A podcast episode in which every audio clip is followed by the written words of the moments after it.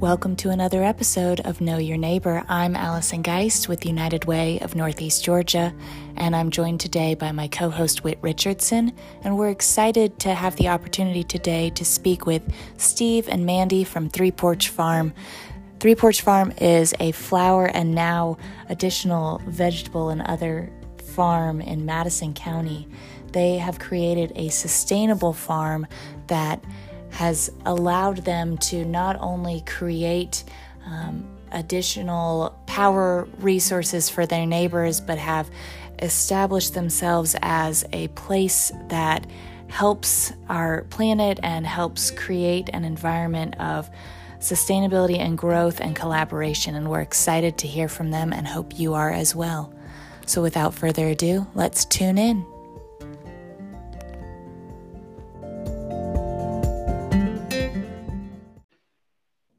Welcome to Steve and Mandy from Three Porch Farms. We are honored that you are coming to join us and to tell us more about what you guys have going on. So, welcome. So, Steve and Mandy, I've just been a big fan of what I've heard about going on at the farmers market. Could you tell me a little bit about the Athens farmers market culture, that sense of community, and what that's meant for you? Um, yeah, the Athens community, the farmers market, uh, really it was kind of a selling point for us as to where we wanted to to start our farm. Uh, I used to uh, live in Athens about 20 years ago. Went to UGA for horticulture and uh, had uh, worked on a farm, which we did the farmers market, and um, just fell in love with the market community. Just very loyal loving, supportive group of people that surprised me then, still surprise me now for how they just show up for their farmers again and again and again. Um, so, yeah, just great family community dynamics over there.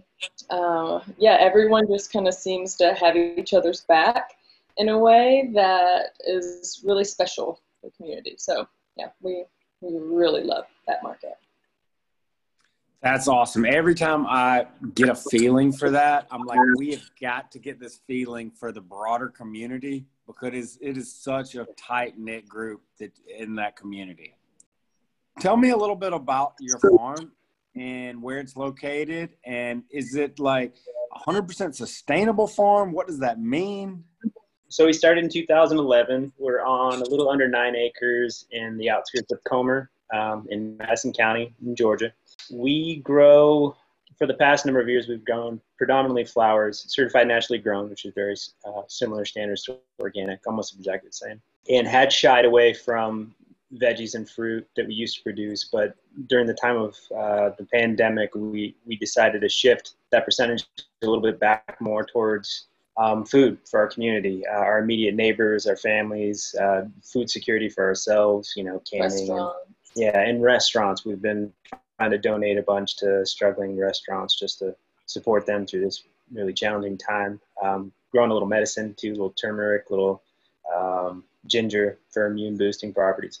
But um, yeah, so the farm itself is, as I said, about a little under nine acres. We grow on probably five and a half of it. We've got maybe seven uh, greenhouses. We've got five vehicles that run on recycled vegetable oil.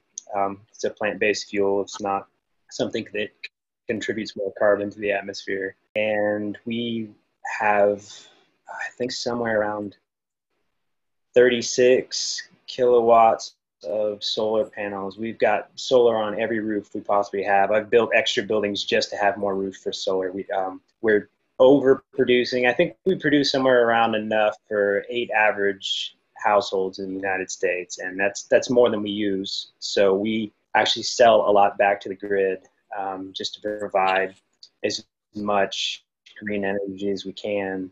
Um, so our neighbors get to use those happy little sunny electrons. Um, and I mean, you asked if we're completely sustainable. I, I, don't even know if that's possible. We do everything in our power to, to try and um, address our you know the demands that we put on energy systems and our output. So we, we try to be as conscientious as possible. We make it our priority. Our motto is principles before profits. So we we have put our own paychecks um, on the back burner for the better part of a decade so that we could reinvest everything we possibly could into being as green as we possibly could. Um, our, our feeling is that businesses have a lot bigger impact on the world than individuals and the kind of standard approach for business in in the United States and, and more in the capitalist world is if you are trying to do something good generally you make money at all costs regardless of whatever you know resources whether that's people or planet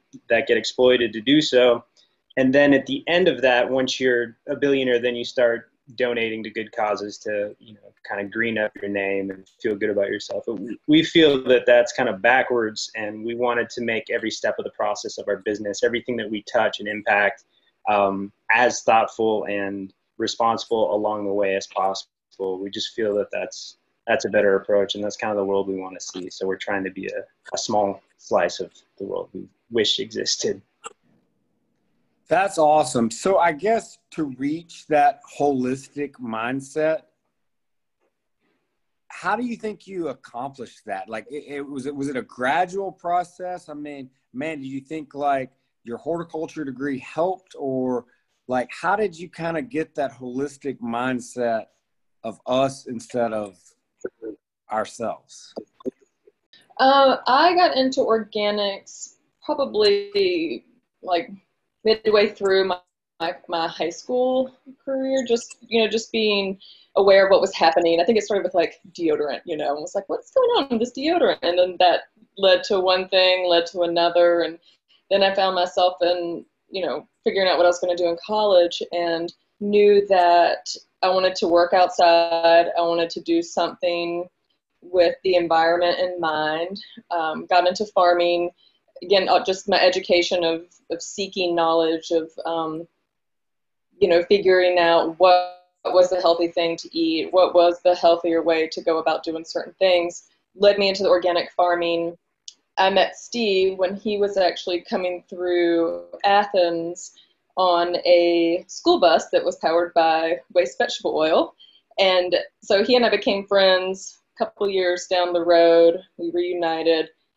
He had just a list of things that he had been doing as far as renewable energy, renewable fuels. Um, and so we just really put, it was like day two of us being together, honestly, and we just wrote had a book and sort of writing down all these plans of how we could just combine our passions with our um, with the desires that we wanted to see happen in the world. So I think the underlying theme is that we recognize that we're a global community. We're a local community, but we're a global community, and everybody's actions affect everything around them, and things do truly ripple out and, and impact things you can't imagine. So we, we try to be thoughtful of of every action because we know there's a lot of repercussions out there and nothing can be 100% good but you know we do make a concerted effort to try and be as thoughtful and have as much integrity in our operation as possible i wish more people thought like you well we hope that you know they kind of see little bits and pieces of what we do and um, you know say oh i can do that it's been it has been so amazing to see our customers, you know, on our sign uh, for the market, it says, you know, solar powered. And so many people are like, oh, so you use the sun to grow your plants. no, no, no, no, it's not what we, we do, but we have solar panels and this is why. And throughout the years of just people simply asking the question of what does solar power mean, that has turned into so many folks getting solar on their house. You know, they just thought that it was still this kind of 1980s solar world and it's just so much more advanced than, than kind of like how we first started hear, hearing about solar panels and things. And so they have you know, looked to see that we can make it happen and they put panels onto their house and then suddenly they come back and they say, oh my gosh, our neighbors are now asking us about solar. They're able to tell their neighbors and now their neighbors are getting solar. So that has really been gosh, just so amazing. It's kind of been the point. We, we want to sort of set this example and hope that other people do follow and just see like if we can do it, they can do it. One of the underlying things we, we hope is communicated um, through our Instagram and through people just knowing us and, and seeing us at the farmers market is, um, you know, we, we serve to be, we hope to be somewhat of an example in, in showing that the investment in doing things the right way has a, a little bit more of a lag on, on the return on investment, but when it does come around, it's better. So, in addition to teaching people about solar energy, how to be more sustainable in their life, how they can um, minimize their impact, negative impact on our planet, right now you're probably getting a lot of inquiries or how to sustain a garden or to grow their own uh, fruits and vegetables. I'm curious if this has been an inquiry and what you've been telling people. Um, each spring, we have a big plant sale where we sell just a ton of veggie starts, all of that. Um, this year, you know, and that's usually our big open house. We give everyone a tour. We talk garden. We we spill our guts basically. Um, talk solar, and this year because of the pandemic, it was actually we had to do it all online, and it happened to be our best plant sale yet because so many people were just like, oh my goodness, I need control of my food. Like I need a garden. I need to figure this out. And so all summer has just been so amazing to see everyone taking control of their food and food security and starting their gardens and they're realizing that oh my gosh this is so much harder than i ever thought that it was and it's so much more satisfying and it's completely alleviating stress and I mean, it's been just all over the board. And at the end of it, everyone has just been crazy excited about what they have accomplished.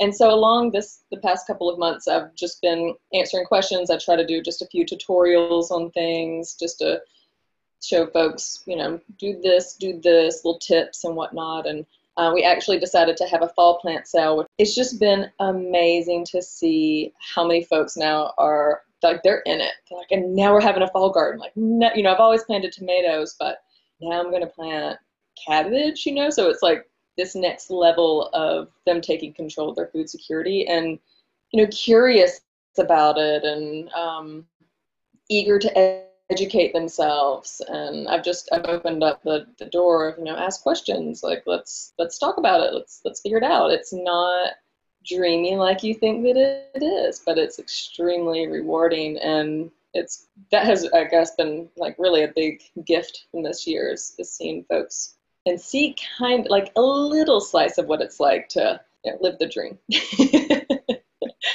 now you guys have a big farm.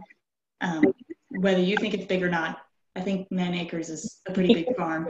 Um, and that's a lot to handle. So, can you tell us a little bit about what y'all's individual roles are, how many people you got working with you, what that looks like? Um, so, I would say I am field manager. Uh, I basically am the crop planner. I mean, obviously, we you know, we're constantly talking and communicating and all of that, but um, I'm definitely more the the field, the seeds, the, the growing, the prepping for markets, um, that sort of aspect. Steve is logistics, um, maintenance, repair, building, um, you know, accountant, electrician, plumber, sales, mechanic. I did manage all of our markets when we were doing markets, but we've we've stepped away from that and gone into uh, shipping, and we put in a farm store. So I'm heading up the shipping. Uh, it's good to be kind of a jack of all, and master of none. Um, you know, you want to head towards mastery as much as you can with things, but you got to be able to do a hundred different things pretty good because um, otherwise you have to have a lot of money to be able to hire everything out so.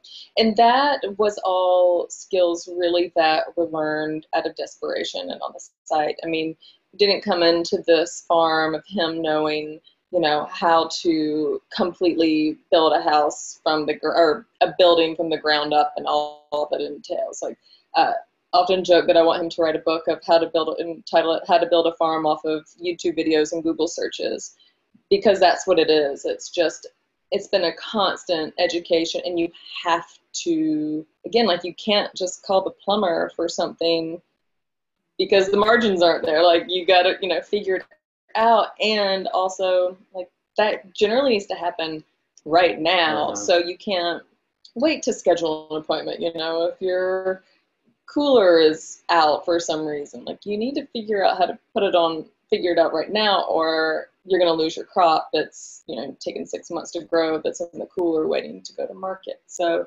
um, it's been oh my gosh, just a massive amount of learning and um, skill set building, which is yeah, yeah. yeah. We came in with a decent set of tools, intellectual skill sets, but uh, they definitely needed to be improved upon. And, and, I don't know how people farm before YouTube. Well, I guess you know if you if you inherited the farm from parents and grandparents, that knowledge was passed on. But if you're trying to start kind of from scratch, like most people that are getting into farming now, YouTube is so helpful, and any any farm group you can get into that have those forums and those friend networks that can tell you, oh, this happened to me. I you should try that sort of thing. That's reinventing the wheel. Just is like not. It's a bad idea. Great, yeah. Crew is definitely a part of our family. Uh, that we just love them. We think about them with every single step of our business. Um, we couldn't do it without them. They we did do it without them, but it was, was. It was hellacious. It was it was the worst. It was the worst like five years of our life. I mean, it was just insane. Uh, there's 105 hours a week in fifth gear trying to build everything. I mean, we just never slept. There was was nothing but work. Bringing in good people was is what mm-hmm. made it so that we were sustainable in the sense that we could emotionally, physically, spiritually continue to do this, um, you know, into the future. And that's that's a really important um, note on sustainability that I don't think gets addressed as much is burnout. Um, starting any small business is mm-hmm. incredibly hard, but uh, farming I think adds a, an extra layer to to that. And um, if you can't bring in good people, you're making it hard on yourself. Mm-hmm. So, how has everything looked this year? How has everything shifted for you guys work wise? Yeah, we're basically doing everything we never thought we would do. this year.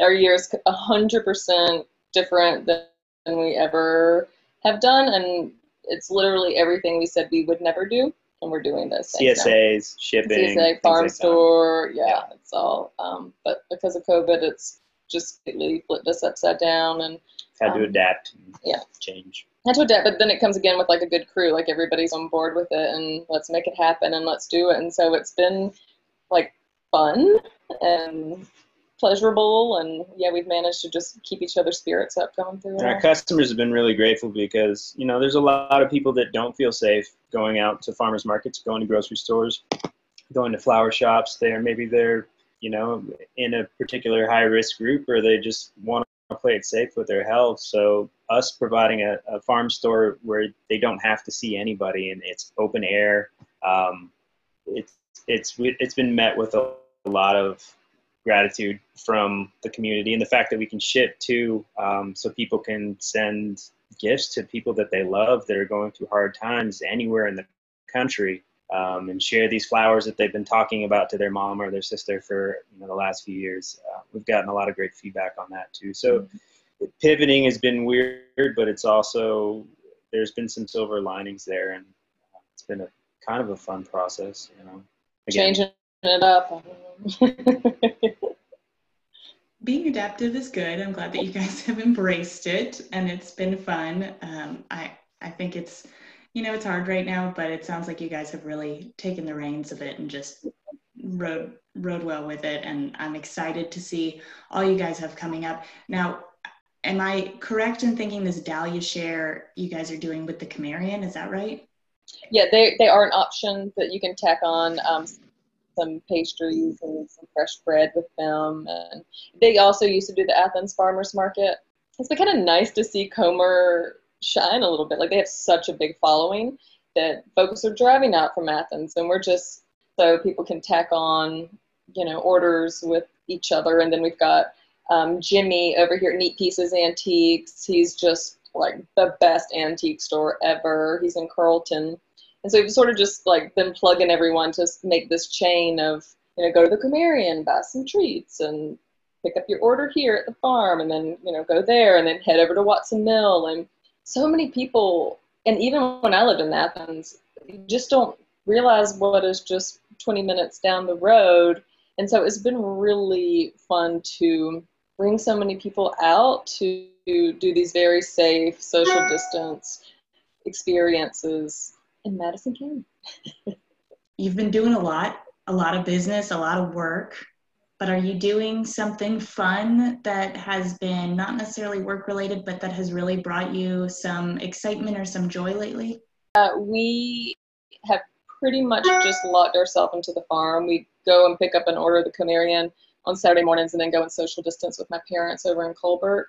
But other than that, like we haven't gone to the grocery store since early March. We've just we're just hunkered down, but we um, have a little golf cart that we usually use for the farm, and we just like cruise around the weekends. And uh, he's been playing more music, and I've been creating things and reading books, reading books, talking to family, laying in a hammock, in a hammock a few times. I mean, these are things that we were never able to do because weekends were so filled with market chores, and so now that we're not doing markets this year, we've we've had personal space that we yeah. we had forfeited for the better part of a decade, and it's it's been it's been the biggest silver lining to yeah. hang out with her and just be like, hey, instead of this, this, this, this, you know, all these items off the list that have to be checked off and sorted through. We're just we can be humans together instead of just you know. Like the other day, I almost got bored.